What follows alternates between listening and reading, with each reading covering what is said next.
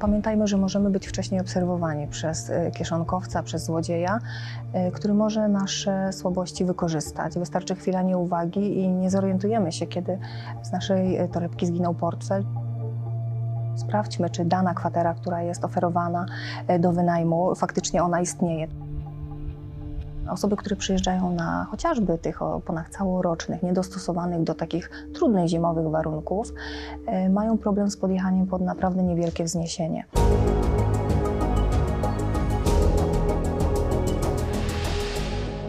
Witam serdecznie w naszym policyjnym cyklu rozmów z ekspertami wspólnie bezpieczni. Sławomir Katarzyński. Naszym gościem jest dziś oficer prasowy Komendy Powiatowej Policji w Nowym Targu, aspirant Dorota Garbacz, z którą będziemy rozmawiać m.in. o tym, na co uważać, aby podczas wymarzonego wypoczynku nie paść ofiarą oszustów. Witam Panią. Witam serdecznie. Doroto, bo pozwoliliśmy sobie przejść na ty. Spotykamy się z sytuacjami, kiedy turysta przyjeżdża na wykupione jego zdaniem miejsce, a kwatery nie ma. O co chodzi w tym sposobie e, wyłudzania czy przestępstwa? Tak, oczywiście dochodzi do tego typu oszustw. Są to oszustwa na tak zwaną metodę wirtualne kwatery. Tutaj e, przestępcy tworzą strony internetowe, oferują do wynajmu kwatery w ogóle nieistniejące, bądź tworzą fałszywe strony internetowe, które oferują do wynajmu fakt istniejącą kwaterę, natomiast właściciel o niczym nie wie i zmieniają na takiej stronie numer rachunku bankowego i numer do kontaktu i żądają wpłaty zaliczki najczęściej na ten wskazany przez siebie numer rachunku bankowego i tutaj pojawia się po przyjeździe pewna niespodzianka, ponieważ właściciel e, kwatery jest zaskoczony, osoby u niego nie wynajmowały, osoby przyjeżdżają na miejsce, okazuje się, że doszło do oszustwa i tak naprawdę kwatera, za którą zapłaciły, nie jest dla nich dostępna. Jak wygląda ta sytuacja? Jestem turystą, który przyjechał, przekonany jestem o tym, że kwaterę mam opłaconą, a właściciel pensjonatu mówi, że nie opłaciłem. No więc proszę o pomoc policjantów, czyli was. Przyjeżdżacie na interwencję i co się dzieje? No, są to bardzo kłopotliwe sytuacje, tak? ponieważ tu właściciel jest zaskoczony, wychodzi na to, że ktoś podszył się pod jego działalność, doszło do popełnienia oszustwa i na jego szkodę tak naprawdę. Tutaj e, druga strona, turysta jest też zaskoczony, e, zapłacił za kwaterę, okazuje się, że nie może z niej skorzystać. W pewnym sensie jesteśmy troszeczkę negocjatorami, musimy tutaj e, uspokoić obydwie strony, pouczyć o przysługujących ich prawach i, i przede wszystkim rozwiązać tę sytuację, co było przyczyną i jak doszło do popełnienia tego przestępstwa. I rozwiązujecie te problemy. Tak, oczywiście po złożeniu zawiadomienia prowadzone są czynności, prowadzone są postępowania i czasem się udaje, czasem się nie udaje rozwiązać tak tej sytuacji. Czyli tak, żebyśmy ten jeden element y, podsumowali. Na co nasz turysta powinien zwrócić uwagę, wynajmując kwaterę, aby nie paść Mhm. ofiarą przestępstwa? Przede wszystkim nie należy czynności związanych z wynajęciem kwatery zostawiać na ostatnią chwilę. E, Tak naprawdę poświęćmy temu troszeczkę czasu. Sprawdźmy, czy dana kwatera, która jest oferowana e, do wynajmu, faktycznie ona istnieje. Tutaj możemy sprawdzić adres, czy chociażby e, ulicę, na której ona jest e, proponowana, e, sprawdzić w narzędziach internetowych typu mapy, które oferują nam lokalizację, dokładną lokalizację adresu. E, Tutaj należy zwrócić uwagę przede wszystkim na cenę. Niska cena może ryzykować oszustwo. E, Apartament, który jest e, doskonale wyposażony w doskonałej lokalizacji i który naprawdę jest o wysokim standardzie, a jest w bardzo niskiej cenie, już powinien wzbudzić naszą e, czujność. Warto w tym przypadku porównać też z innymi ofertami występującymi w danej lokalizacji i w danym e, miejscu. Warto korzystać podczas y, y, rezerwacji kwatery ze strony internetowej, która nie tylko umieszcza informacje o, o wynajmie, natomiast też która weryfikuje w jakiś sposób e, tożsamość właścicieli i rejestrację danej firmy. Warto przyjeżdżać jednak w miejsca e, polecane przez znajomych, polecane przez osoby, które już w tym danym miejscu były. Jest to miejsce sprawdzone. Będziemy mieli pewność też, że nie padniemy ofiarą oszustów. Pamiętajmy, że każda legalna działalność jest zarejestrowana w Urzędzie Miasta i tam na stronie urzędu, w zakładce na przykład przeznaczoną dla turystów, y, powinna być zarejestrowana, ale także y, w Centralnej Ewidencji i Informacji o Działalności Gospodarczej. Również tam te, te kwatery, pensjonaty czy hotele powinny być. Zewidencjonowane. Dokładnie.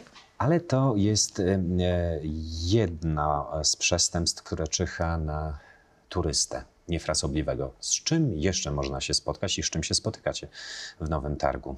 E, Turyści bardzo często też padają ofiarą kieszonkowców. No nie oszukujmy się, zaaferowani tak wypoczynkiem, czy chociażby e, pięknymi widokami, czy innymi jakimiś atrakcjami widowiskowymi. Zdarzy się, że osoby padają ofiarą kieszonkowca. Kieszonkowcy e, kradną tak naprawdę w miejscach, gdzie jest duży tłum, gdzie jest duże skupisko ludzi.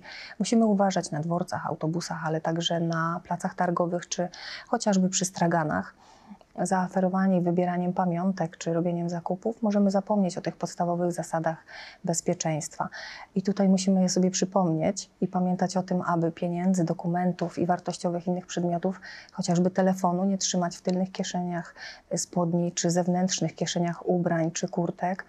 E, Musimy pamiętać o tym, aby nie chwalić się gotówką, którą mamy przy sobie. W ogóle, jeżeli możemy, nie zabierajmy tych większych pieniędzy ze sobą. E, Zostawmy je w domu czy zostawmy je w pokoju. E, Pamiętajmy, że możemy być wcześniej obserwowani przez kieszonkowca, przez złodzieja, który może nasze słabości wykorzystać. Wystarczy chwila nieuwagi i nie zorientujemy się, kiedy z naszej torebki zginął portfel, czy z naszej kieszeni zginął telefon. No tak, czyli musimy uważać, ale też musimy uważać, tak przypuszczam, na pozostawiony sprzęt turystyczny przy wyciągach.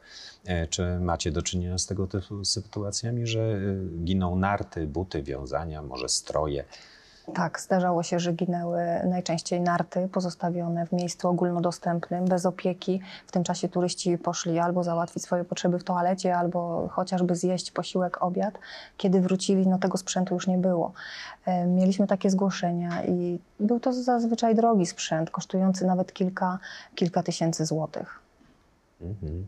Jakie są szanse na odnalezienie takiego sprzętu? Każdorazowo w takiej sytuacji prowadzimy oczywiście czynności, natomiast jeżeli miejsce nie jest objęte monitoringiem, pamiętajmy, że w takich miejscach panuje duży tłum. Jest to jednak y, duże skupisko ludzi y, korzystających z wyciągów, korzystających ze sprzętu, czy chociażby z restauracji i odnalezienie, odzyskanie takiego sprzętu może być y, trudne. Jak więc turysta powinien zabezpieczyć ten sprzęt?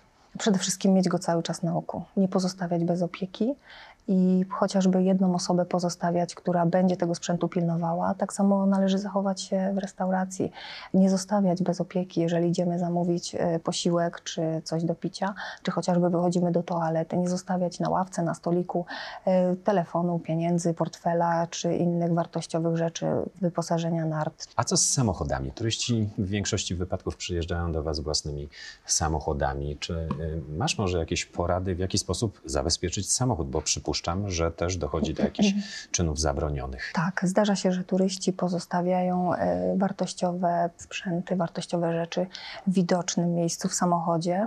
E, Niejednokrotnie pozostawiają też w widocznym miejscu telefon, czy portfel, czy pieniądze, które są okazją dla takiego złodzieja.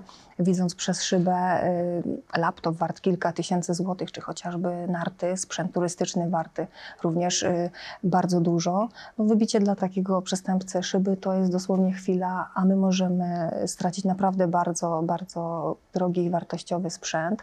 Y, Dlatego nie zostawiamy przede wszystkim w miejscu widocznym, ale także nie zostawiamy otwartego samochodu z kluczykami w stacyjce czy, czy z wartościowymi rzeczami w środku. No taką okazję na pewno złodziej wykorzysta. No teraz mm, z tego, co mm, czytałem, zdarzają się przestępstwa dotyczące bonów turystycznych. E, Jak wygląda tego typu przestępstwo? Przestępcy wykorzystają tak naprawdę każdą okazję, aby wyłudzić pieniądze czy wyłudzić dane osobowe. W tego typu przypadkach na bon turystyczny y, przestępcy najczęściej y, podszywają się pod pracowników różnego rodzaju ministerstw, chociażby Ministerstwa Rozwoju, y, dzwonią do potencjalnej ofiary i proponują skorzystanie ze specjalnej oferty na voucher urlopowy. Informują, że warunkiem przysłania takiego vouchera jest płacenie pieniędzy na wskazane przez nich konto bankowe które mm, opłacą nam na przykład 4 dni pobytu, a pozostałe dni zostaną sfinansowane z bonu turystycznego. No i tutaj już powinniśmy y, zachować szczególną ostrożność w tym przypadku. Przede wszystkim nie przekazujemy wygenerowanego przez nas y, kodu y, obsługi płatności. Pamiętajmy, że mm, pracownicy różnego rodzaju ministerstw nie dzwonią do nikogo ze specjalnymi ofertami na wakacyjny czy zimowy wypoczynek. Tutaj z takiego kodu skorzystać mogą tylko i wyłącznie podmioty, które zarejestrują się w Polskiej Organizacji Turystycznej. Ten kod przeznaczony jest dla osoby tylko poniżej 18 roku życia, więc Mm, Tak naprawdę na tego typu przestępstwa narażeni są opiekunowie takich osób. Podczas e, e, przyjazdu e, turystów w sezonie zimowym mówiłaś, że samochody nie są właściwie przygotowane do odbycia trasy. O, o, o co chodzi?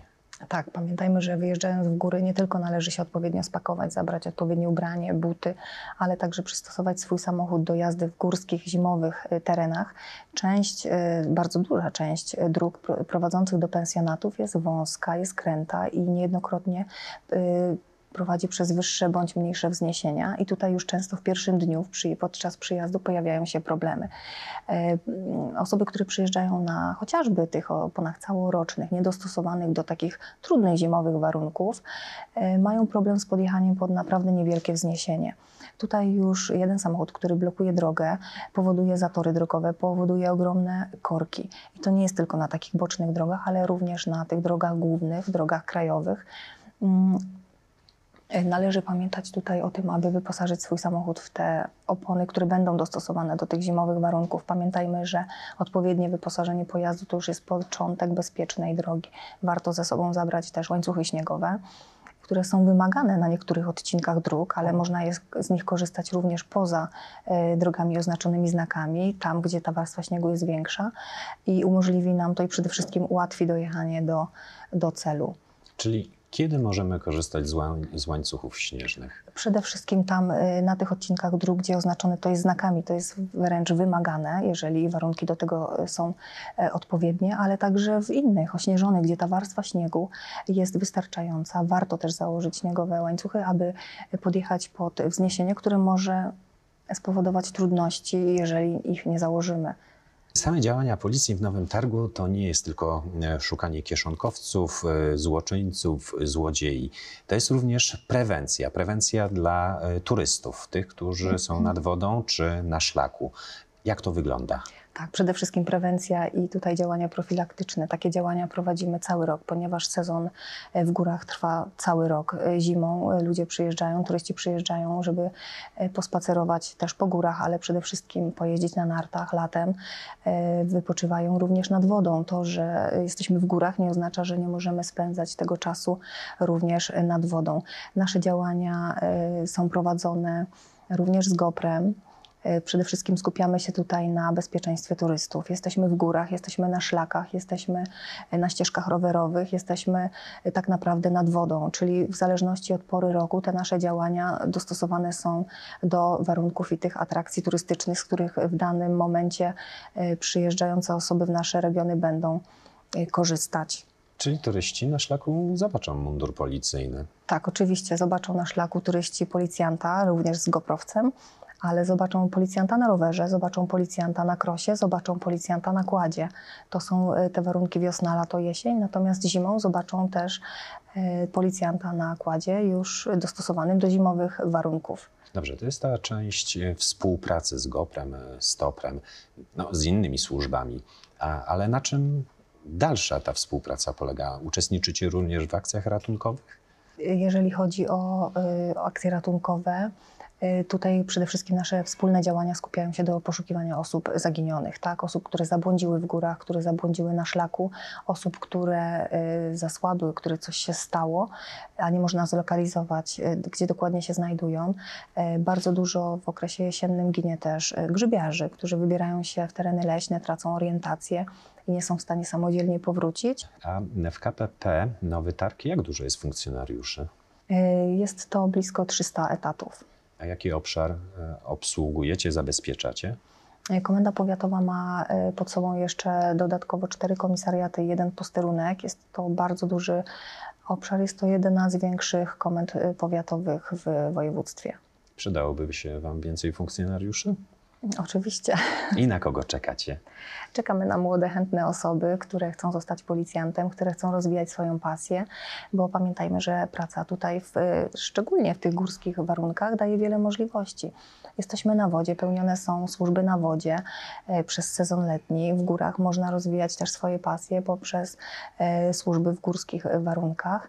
Doroto, dziękuję za rozmowę. Naszym gościem była aspirant Dorota Garbacz z Komendy Powiatowej Policji w Nowym Targu. Jeszcze raz dziękuję za rozmowę. Dziękuję bardzo. A Was, naszych słuchaczy, zachęcam do obserwowania naszych profili w mediach społecznościowych na Instagramie oraz Facebooku. Już niedługo znajdziecie tam informacje o kolejnych epizodach podcastu Wspólnie Bezpieczni. Do usłyszenia wkrótce.